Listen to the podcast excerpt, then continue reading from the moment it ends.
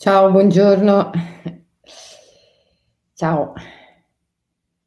Mattina presto, non sono a casa come come vedete.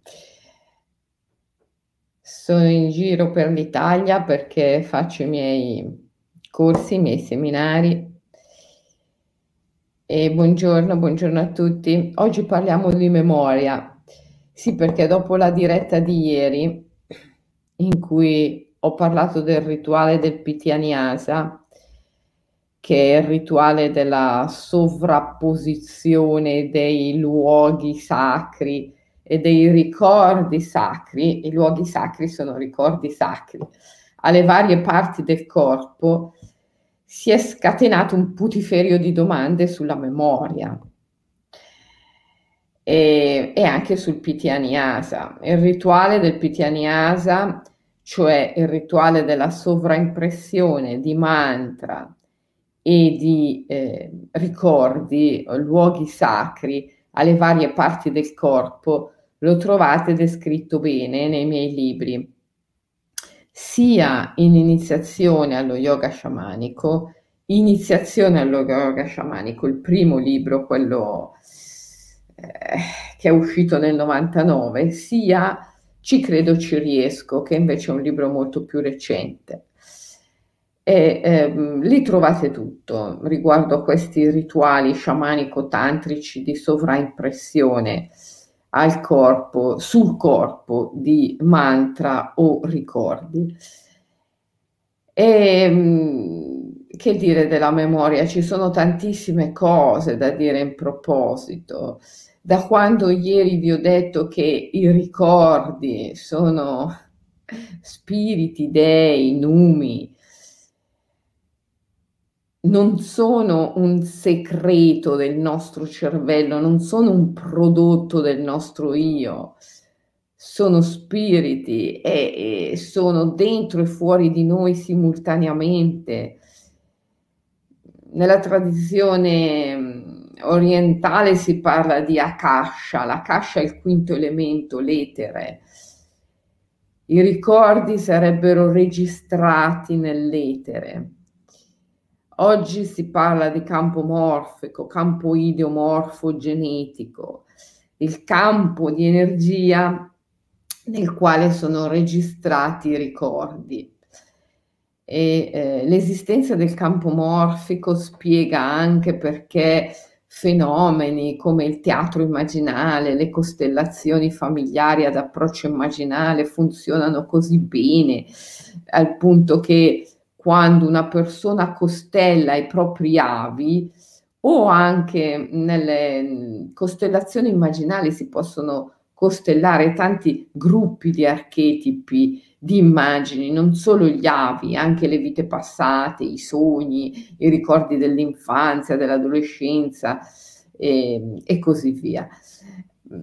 Allora, quando qualcuno costella le proprie memorie, cioè le evoca e le mette sulla scena di un teatro immaginale con l'aiuto di altre persone, la cosa avviene così bene proprio perché i partecipanti entrano in sintonia con i ricordi del costellante grazie al campo morfico, perché i ricordi non sono interni a quello che noi chiamiamo io, ma sono eh, registrati in questo campo energetico che è ovunque in nessun luogo. Quindi eh, innanzitutto bisogna intendersi sul concetto di memoria. Cos'è la memoria?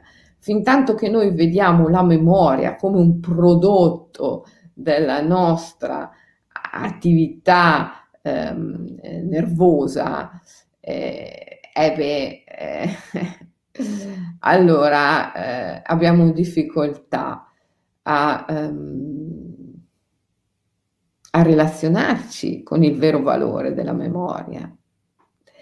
I ricordi, come ben sapevano gli antichi, sono spiriti, dei, dei, numi. I ricordi sono immagini e le immagini sono eidola. La parola eidola in greco antico significava proprio immagini, ma immagini simulacro di dei, dee. Quindi ricordare è relazionarci con l'invisibile, con una dimensione spirituale invisibile. E chi si relaziona? Chi è il soggetto e l'oggetto di questa relazione? Allora, fin tanto che noi viviamo identificati nel senso dell'io, non possiamo comprendere la complessità del reale.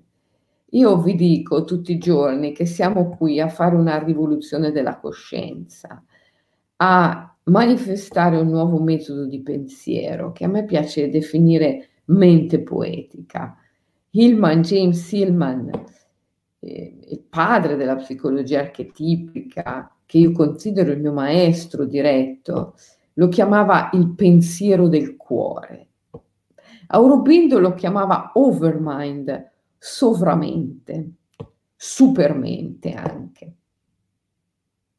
A me piace definirlo mente poetica. Allora, noi siamo qui giorno per giorno per aprirci a un nuovo metodo di pensiero, che è in verità un futuro antico, perché questa capacità di pensare in termini mitici e poetici, oltre che razionali, questa capacità di pensare in modo ampliato è, è, è sempre presente nell'uomo, solo che cadendo in questa civiltà del potere, del controllo, del consumo, del profitto, eh, gli individui hanno dimenticato questa loro capacità poetica che va risvegliata e noi siamo qui giorno per giorno, eh, mattino dopo mattino a questo scopo, ma io sono sicurissima che se voi seguite e praticate gli omi, le meditazioni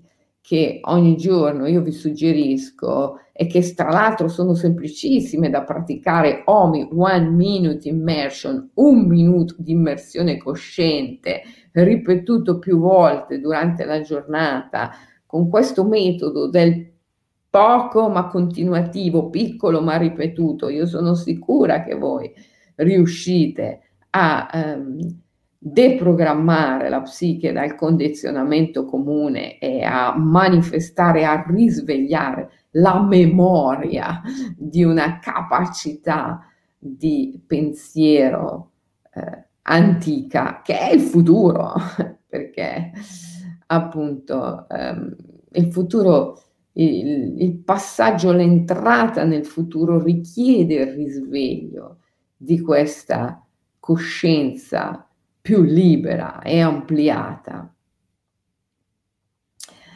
La coscienza poetica, appunto.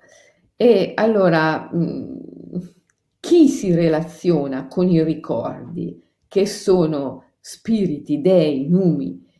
E non l'io, non l'io, perché l'io eh, è un principio artefatto, un costrutto della mente che si relaziona solo con se stesso. Chi siamo noi?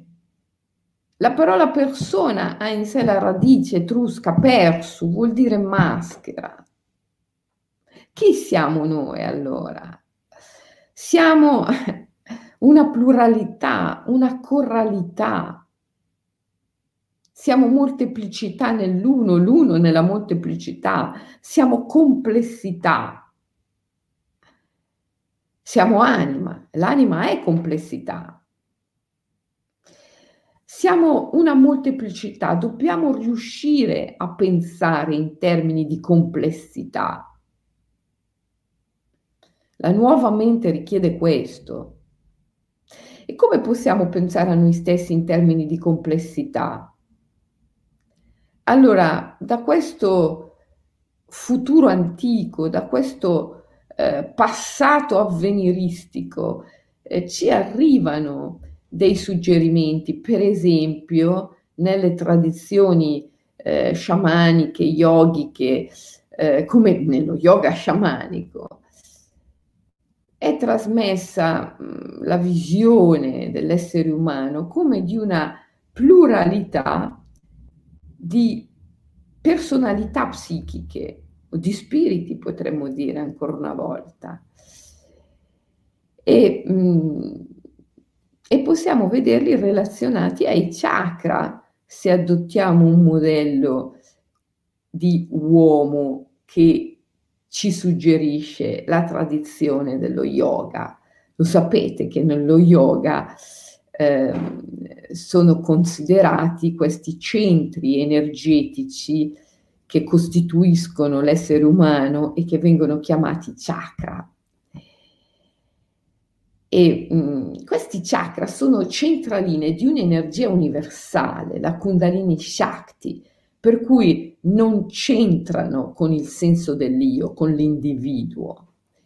E ancora una volta prendere una visione eh, animista, primitiva, ancestrale e calarla in una mentalità individualista moderna, eh, snatura, snatura quella che è l'immagine primordiale. Allora, l'immagine primordiale è quella di centri, ruote di energia cosmica, che sono i chakra. L'io, l'individuo non c'è. Ok? Cerchiamo di pensare, di vedere in questi termini, ok? Altrimenti ricadiamo sempre nel senso dell'io. E ricadendo sempre nel senso dell'io, ricadiamo sempre nella medesima mappa mentale del reale, che è matrix, che è condizionamento. Allora anche lo yoga filtrato attraverso le categorie della mappa mentale eh, non è più yoga, viene snaturato. Allora, cerchiamo di pensare in termini eh, di complessità. I chakra sono vortici di energia cosmica, l'io non c'è. In questi vortici di energia cosmica si manifestano possibilità dell'esistenza. In quello che è chiamato il primo chakra,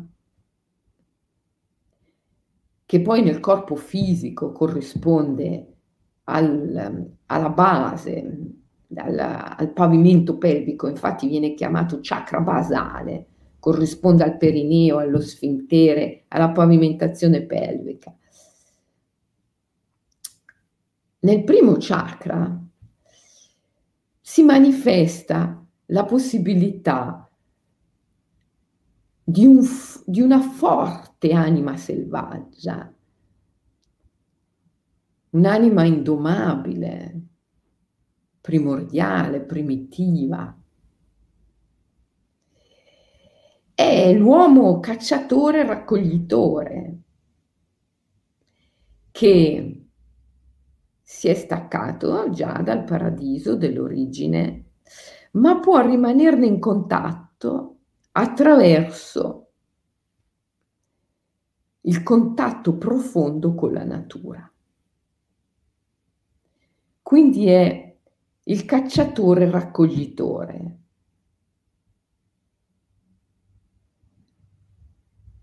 Poi a livello del secondo chakra, che nel corpo fisico viene fatto corrispondere all'area degli organi genitali, si manifesta la possibilità dello spirito animale.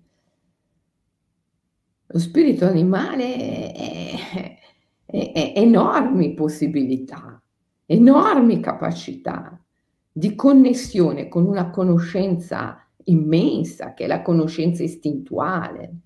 E poi a livello del secondo chakra eh, c'è la possibilità di provare emozioni. E infatti, come si diceva ieri, tutte le emozioni della nostra infanzia, della nostra adolescenza. Anzi, questo lo, l'abbiamo detto meglio nella diretta sull'adolescenza, mi sembra tre, tre giorni fa.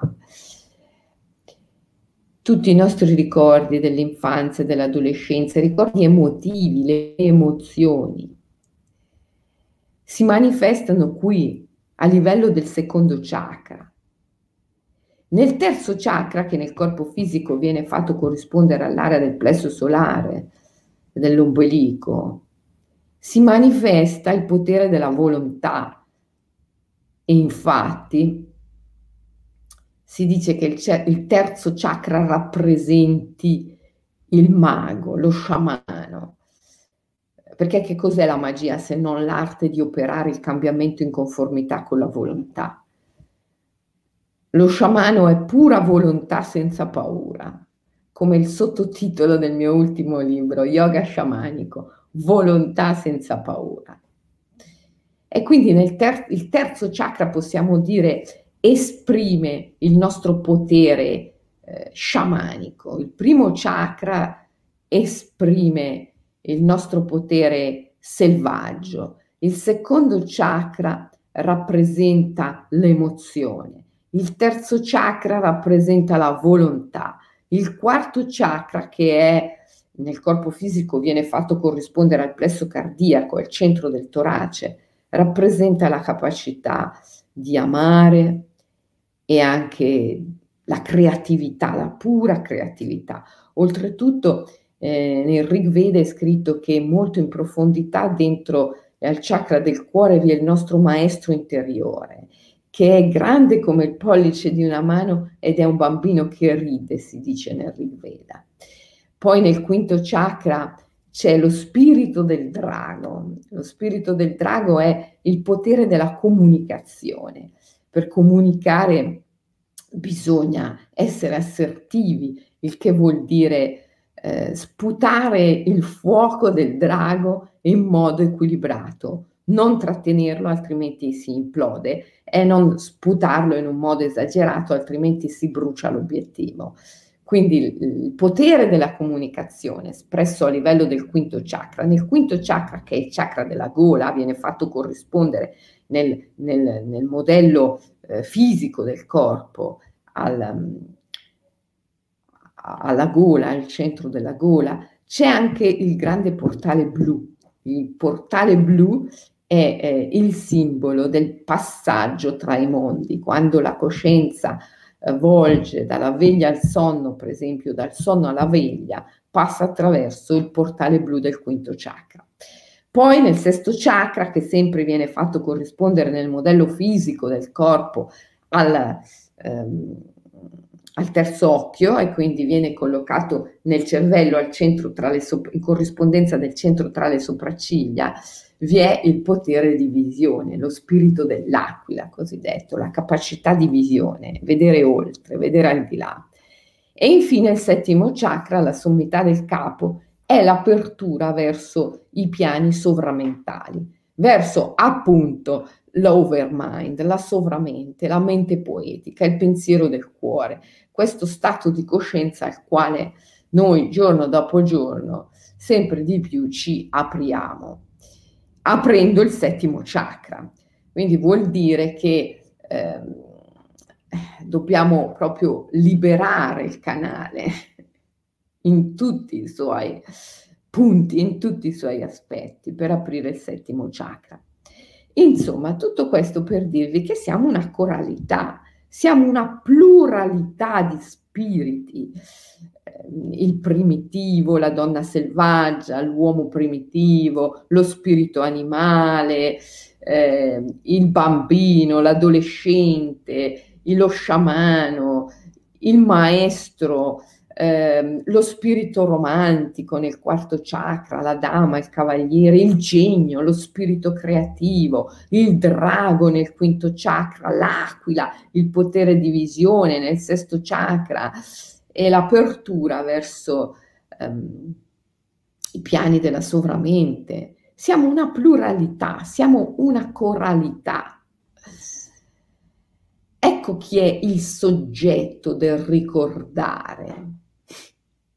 Il soggetto del ricordare non è l'io, l'uno, ma è l'uno nella molteplicità e la molteplicità nell'uno. Fin tanto che rimaniamo solo nell'uno e non riusciamo a pensare in termini di complessità, ma come possiamo comprendere che cos'è la memoria? E se non comprendiamo che cos'è la memoria, come possiamo veramente ricordare? Come possiamo veramente ricordare? Allora, dopo la diretta di ieri, eh, mi avete scritto in tanti, ma allora dimenticare è perdere l'anima. Eh, ah, questa è una semplificazione, eh, perché insomma avete fatto una sorta di sillogismo del tipo tutti i treni fumano, mio nonno fuma, mio nonno è un treno. Se i ricordi sono frammenti d'anima, eh, allora perdere i ricordi è perdere l'anima.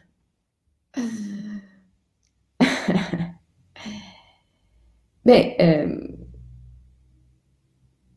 insomma, innanzitutto perdere i ricordi è rinchiuderci nel senso dell'io, che è un principio, un'idea sociale, un falso eidolon, un falso Dio.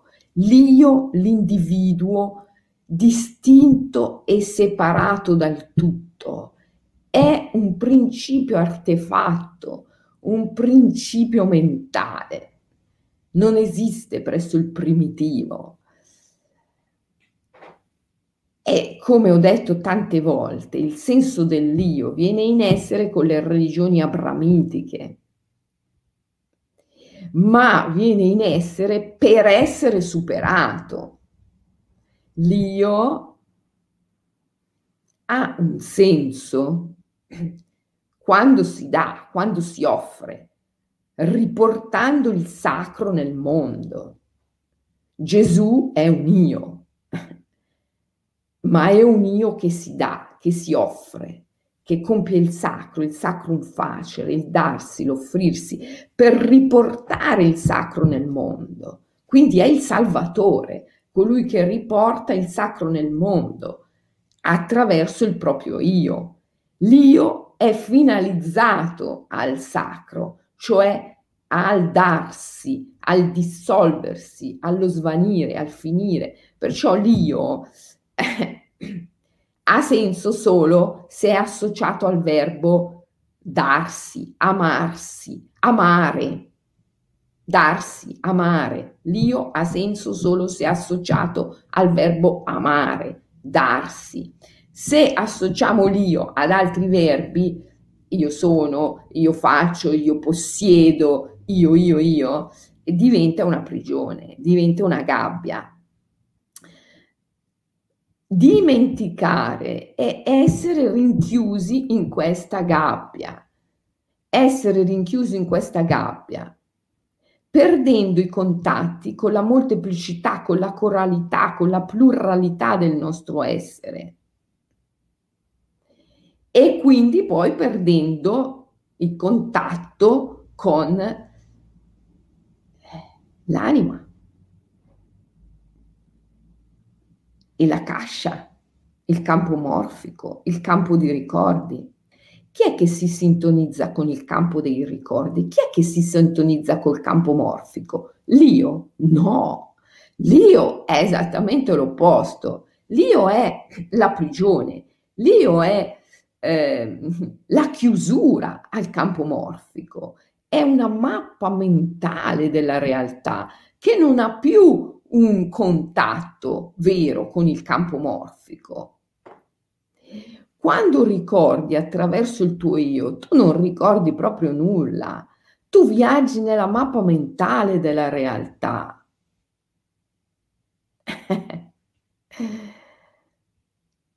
viaggi nella mappa mentale della realtà. Anche solo la sensazione che esista una realtà data una realtà oggettiva è essere nella mappa mentale della realtà. Quando tu pensi in questi termini. Seguimi bene. Quando tu pensi in questi termini, ah sai, vent'anni fa mi è successo questo, questo, questo, questo, e lo vivi come un dato oggettivo. E dopo un mese io ti ritrovo e ti chiedo che cosa è successo vent'anni fa. E tu dici aspetta che mi ricordo. E mi dici la stessa cosa. Vent'anni fa è successo questo, questo. Mi dici la stessa cosa che mi hai detto un mese prima. È perché tu credi nella realtà oggettiva. Pensi che sia successo qualcosa che è oggettivo, che è fisso, che è immobile, dato di fatto. Questo modo di vedere mi indica che tu stai viaggiando nella mappa mentale della realtà, cioè sei dentro l'io. L'io è come un grattacielo costruito con mattoni che sono mattoni ingannevoli. Sono cittamaia, inganno dei sensi. Sono impressioni. Mi spiego. Se tu non fossi prigioniero della mappa mentale della realtà, se tu non fossi prigioniero del tuo io, allora le cose andrebbero diversamente. Io potrei chiederti oggi, dimmi che cosa è successo vent'anni fa? E tu mi diresti, mi racconteresti qualcosa. Poi, tra un mese, io potrei ritrovarti e chiederti nuovamente, dimmi, che cosa è successo vent'anni e un mese fa? E tu mi racconteresti una storia completamente diversa, perché saresti libero, non saresti prigioniero della mappa mentale della realtà, ma saresti connesso attraverso i tuoi spiriti con gli spiriti che sono ricordi, cioè Ricordare sarebbe per te attraversare il ponte arcobaleno da una realtà spirituale, da un'anima o da un'altra anima, che poi sono la medesima anima, perché sono la molteplicità nell'uno e l'uno nella molteplicità. E non saresti mai prigioniero di una realtà data, di una realtà oggettiva del principio di non contraddizione e di tutte queste storie che si racconta la mente. Mi spiego. Il passato è nel presente, anche il futuro è nel presente. Allora mi spieghi come mai quando tu pensi al tuo passato lo vedi come immutabile, definito,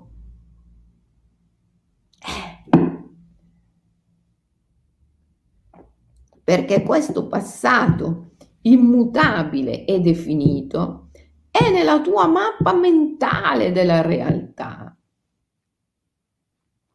Allora, che cosa succede alle persone che perdono la memoria?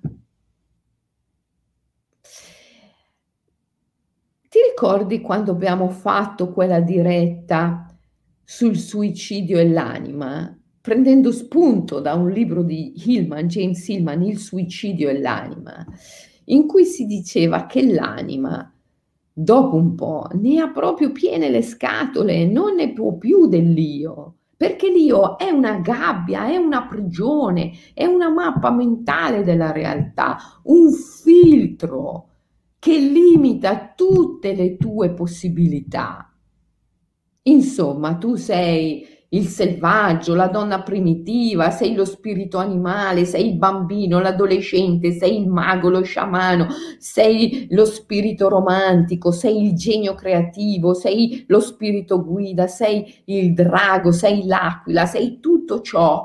E il tuo io invece ti convince di essere semplicemente, solamente, continuamente Giovanni, Maria, Pasquale, mentre tu sei una infinità di possibilità. A un certo punto l'anima non ne può più di rimanere lì dentro, nella gabbia dell'io.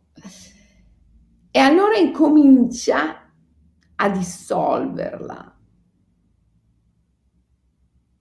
Questo processo, che è meraviglioso, che è il processo della liberazione, i più lo vivono da vittime e lo chiamano invecchiamento, lo chiamano perdita di memoria, lo chiamano depauperamento, lo vivono da vittime. Ora io dico, è possibile vivere da vittime un processo d'amore e di liberazione messo in atto dall'anima vuol dire proprio vedere tutto sottosopra e essere completamente prigionieri, completamente prigionieri di un paradigma della realtà e dell'esistenza che non ha niente a che vedere con la libertà, con la realizzazione, con il risveglio, con la gioia, con la felicità, ma ha a che vedere unicamente con il controllo, con il controllo. Allora, come la vuoi vivere la tua vecchiaia? come la vuoi vivere? Il tuo procedere nel, negli anni, come lo vuoi vivere? Da vittima? Oppure come un processo di liberazione dell'anima, dall'io? Eh, è una scelta, è, è una scelta. Allora, cerchiamo di viverlo come processo dell'anima, come libertà. Dobbiamo rinunciare all'io, compiere quello che Aurobindo chiamava il surrender, il sacrum facere, darci, offrirci, dare il nostro io, dissolvere l'io. In questo modo aiutiamo il processo dell'anima. Dissolvere l'io e anche dissolvere l'impressione di avere un passato oggettivo, di avere una storia oggettiva. La storia la facciamo noi in ogni istante, la storia noi la facciamo in ogni istante, in ogni momento. Non esiste una realtà data, non esiste un passato oggettivo da ricordare. Chiaro che se tu credi che esista un passato oggettivo da ricordare e ti svegli la mattina e dici oh, non mi ricordo più cosa è successo vent'anni fa, eh, ti preoccupi, dici oh mio Dio mi sta venendo la demenza senile, mi sta venendo l'Alzheimer, cadi nella fossa della paura, che è anche la fossa dell'incoscienza, e veramente ti rincretinisci totalmente. Ma questo è vivere da vittime. Questo è vivere da vittime il processo di liberazione dell'anima. È, un, è, una psicopatologia di massa, ragazzi. Cioè, vivere da vittime, il processo di liberazione dell'anima, è una psicopatologia di massa, finalizzata al controllo. Eh, allora lasciamolo andare questo controllo, lasciamolo andare questo controllo. Noi non siamo obbligati a vivere da vittime,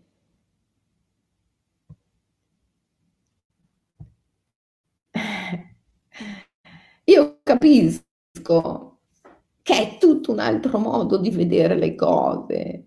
Io capisco che quello che dico non è quello che magari tu ti aspetti.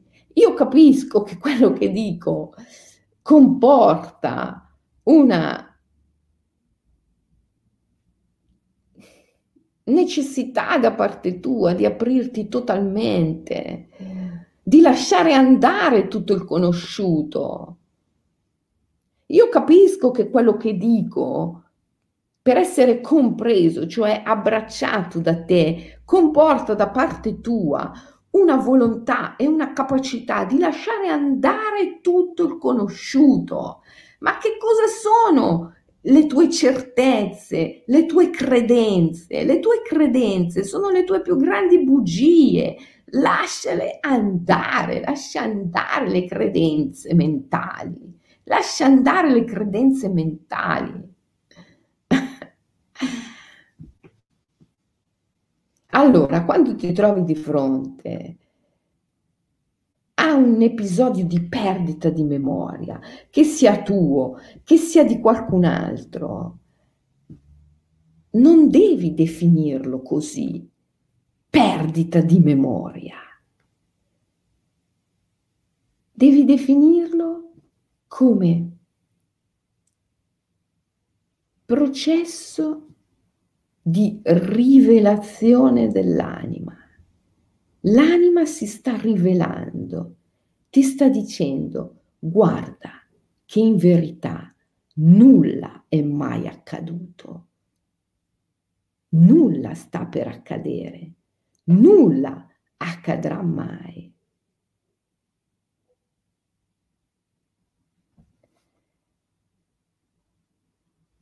Tutto è immagine sogno e tu sei il sognatore del sogno e stai sognando in un eterno presente. Stai sognando in un eterno presente. Diventa il padrone del tuo sogno e non la vittima. Tu puoi fare questo. Come devi fare per diventare padrone del tuo sogno? Devi darti, devi offrirti, devi compiere il surrender, perché solo perdendo tutto puoi avere tutto.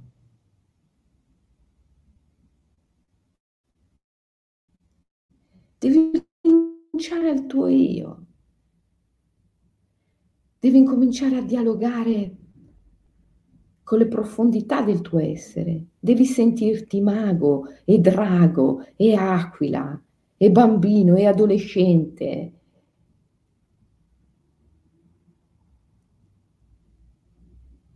E anche uomo primitivo e donna selvaggia.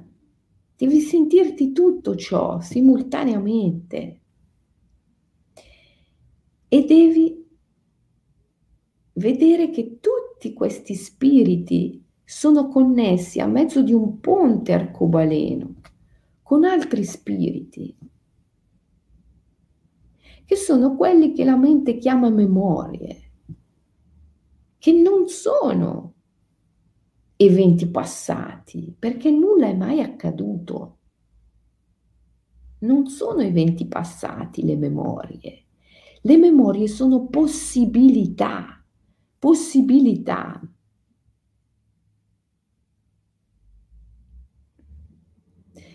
possibilità di perdonare, possibilità di amare, possibilità di dare e anche possibilità di ricevere, possibilità di essere in relazione.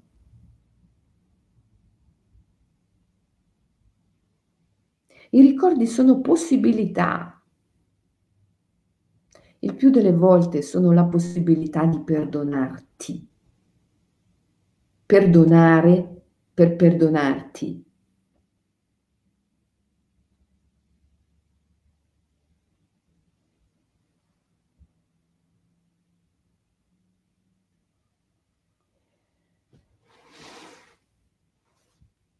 Quindi diventa il co-creatore della tua realtà, non la vittima di una realtà oggettiva ma il sognatore del sogno. Altrimenti sarai sempre prigioniero. Sai, questa sensazione che ci sia un passato predeterminato, un passato oggettivo, è una delle sensazioni principali su cui si fonda la Matrix, il condizionamento, l'ipnosi. Perché se tu credi di avere un passato oggettivo, immutabile, che puoi solo ricordare o dimenticare, ma non puoi ricreare perché è passato, se tu vivi in questa sensazione, allora creerai sempre un futuro prevedibile. Perché la mente crea il futuro sulla base di ciò che pensa sia l'esperienza passata. Quindi questa sensazione che la Matrix ti induce di avere un passato oggettivo, predeterminato, è finalizzata a far sì che tu crei un futuro che va sempre sullo stesso binario. La sensazione che il mondo ti dà di avere un passato predeterminato, oggettivo, è finalizzata a una volontà di controllo, di potere, ha lo scopo di tenerti sempre sullo stesso binario. A un certo punto l'anima non ce la fa più, esplode. E se questa esplosione avviene con paura, perché tu ti volti indietro e non ti ricordi più e ti spaventi. Finisce che questa forza d'amore, di liberazione dell'anima, anziché redimerti, anziché salvarti, ti travolge, ne diventi vittima e cadi nella fossa dell'inconsapevolezza e dici, oddio, oddio, mi sto rincretinendo. Sai, come diceva James Silman, tra il folle e l'illuminato c'è un confine sottilissimo. Entrambi sentono il ruggito dell'anima o del divino dentro di sé, solo che l'illuminato non ne ha paura e lo ascolta. Il folle si spaventa e viene completamente travolto per quanto riguarda la perdita di memoria, è la stessa cosa. A un certo punto l'anima ruggisce, non ne può più. Ruggisce, non ne può più che tu continui a stare dentro la Matrix, che tu continui a credere a un passato predeterminato, un passato oggettivo, un passato immutabile quando gli eventi sono enti, entità, spiriti, dei, dee e continuamente danzano intorno a te e tu crei continuamente il passato, il presente e il futuro danzando insieme agli dei. Tu sei il co-creatore della tua realtà, del tuo passato, del tuo presente, del tuo futuro, continuamente. E l'anima vuole mostrarti questo, vuole mostrarti la libertà e tu continui a rimanere prigioniero della gabbia della Matrix. A un certo punto l'anima non ne può più. E ruggisce da dentro, ruggisce da dentro. Se ti spaventi e lo chiami, oddio, sto perdendo la memoria diventi vittima, cadi nella fossa dell'inconsapevolezza, invecchi, deperisci, dimentichi. Oh mio Dio! Oh mio Dio! Oh mio Dio! Ma come si fa a salvarti? Non è, non, cioè, è impossibile, ti rendi conto? Esiste una sola salvezza a quel punto, la morte che è amore, che dissolve per rigenerare, dissolve per rigenerare, perché come cavolo si fa a liberarti a quel punto? Eh, prigionia estrema. Una prigionia estrema richiede un atto estremo. L'amore non può fermarsi, l'anima non può fermarsi. E allora si manifesta questa immagine eh, che i più chiamano morte, eh, che è ancora una volta un tentativo di liberazione da parte dell'anima. Dissolve per rigenerare. Riproviamoci, dice l'anima, riproviamoci. Punto e a capo. Riproviamo di nuovo, riproviamo da capo. Questo i buddisti lo chiamano la ruota del samsara. Se tu rimani nei tuoi attaccamenti, se tu rimani nella gabbia mentale della realtà, allora devi continuamente morire rinascere, morire rinascere, morire rinascere. E il samsara lo chiamano i buddisti, no? La ruota. Ed esci di lì, esci di lì, devi uscire di lì, devi assolutamente uscire di lì. Uscire di lì comporta un ribaltamento di tutti i valori sui quali si fonda il tuo metodo di pensiero. E allora, quando incominci a dimenticare qualcosa, allora incomincia a dire a te stesso, wow, che meraviglia, e ma oh meraviglia, e ca magia, la mia anima mi sta aiutando, mi sta aiutando a liberarmi dalla sensazione di un passato oggettivo. Sto diventando libero, io sono libero di creare quello che è successo nel passato adesso, qui, ora. Allora vediamo cosa mi sento adesso. Mi sento aquila, mi sento drago, mi sento cavaliere, mi sento mago, mi sento spirito animale. Creo il ponte arcobaleno tra il mio spirito animale, la mia aquila, il mio drago e gli dei, e il divino, che è evento, ente, entità, nume, e creo e co-creo, co-creo, co-creo insieme al divino, qui ora il mio passato, co-creo insieme al divino, qui ora il mio futuro, il mio presente, il mio passato, perché nulla è mai esistito, nulla, come recita lo yoga del colofon nella tradizione del bardo Tosgrol, il libro tibetano dei morti, nulla è mai accaduto, nulla sta per accadere e nulla accadrà mai. È samsara, è cittamaya, è sogno e tu sei il sognatore del sogno.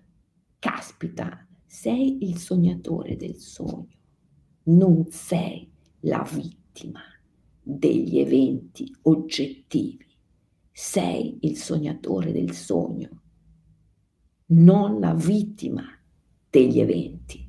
Sei il danzatore del cielo, la danzatrice del cielo. Sei una pluralità, una coralità di spiriti che danzano con altri spiriti, con il divino. E in questa danza, che è la danza di Shiva, tu co-crei co-crei il tuo sogno. L'esistenza è la danza di Shiva. Shiva danzando risveglia la materia in ogni istante, nell'attimo presente e ne fa onde pulsanti. Onde pulsanti nel vuoto, nella vacuità.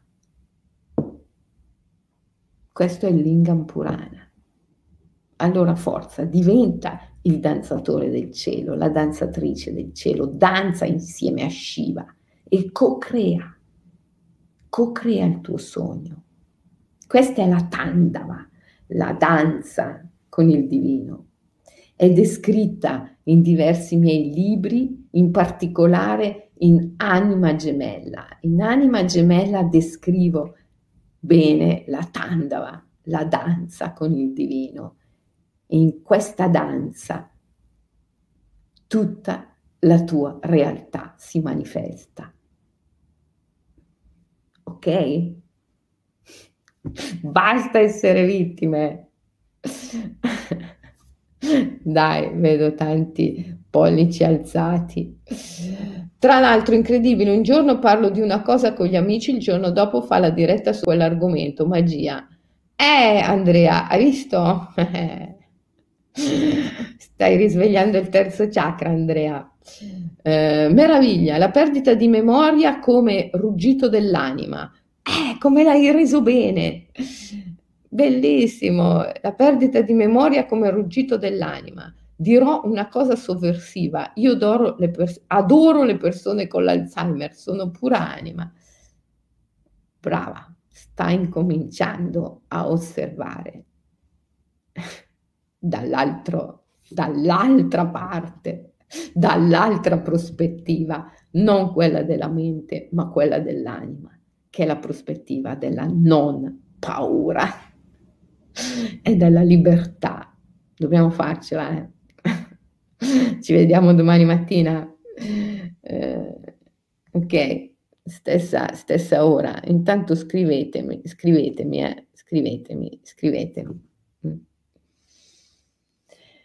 Scrivetemi tutti i vostri commenti e così io poi prossima, nelle prossime dirette sempre eh, vi rispondo. Yogina Jusi dice Krishna disse ad Arjuna non ci fu mai un tempo in cui non esistevano, non ci sarà mai un tempo in cui cesseremo di esistere. Non, non ci fu mai un tempo in cui non esistevamo e non ci sarà mai un tempo in cui cesseremo di esistere. Sì, e su questa bellissima frase di Krishna chiudiamo, chiudiamo la diretta. Eh?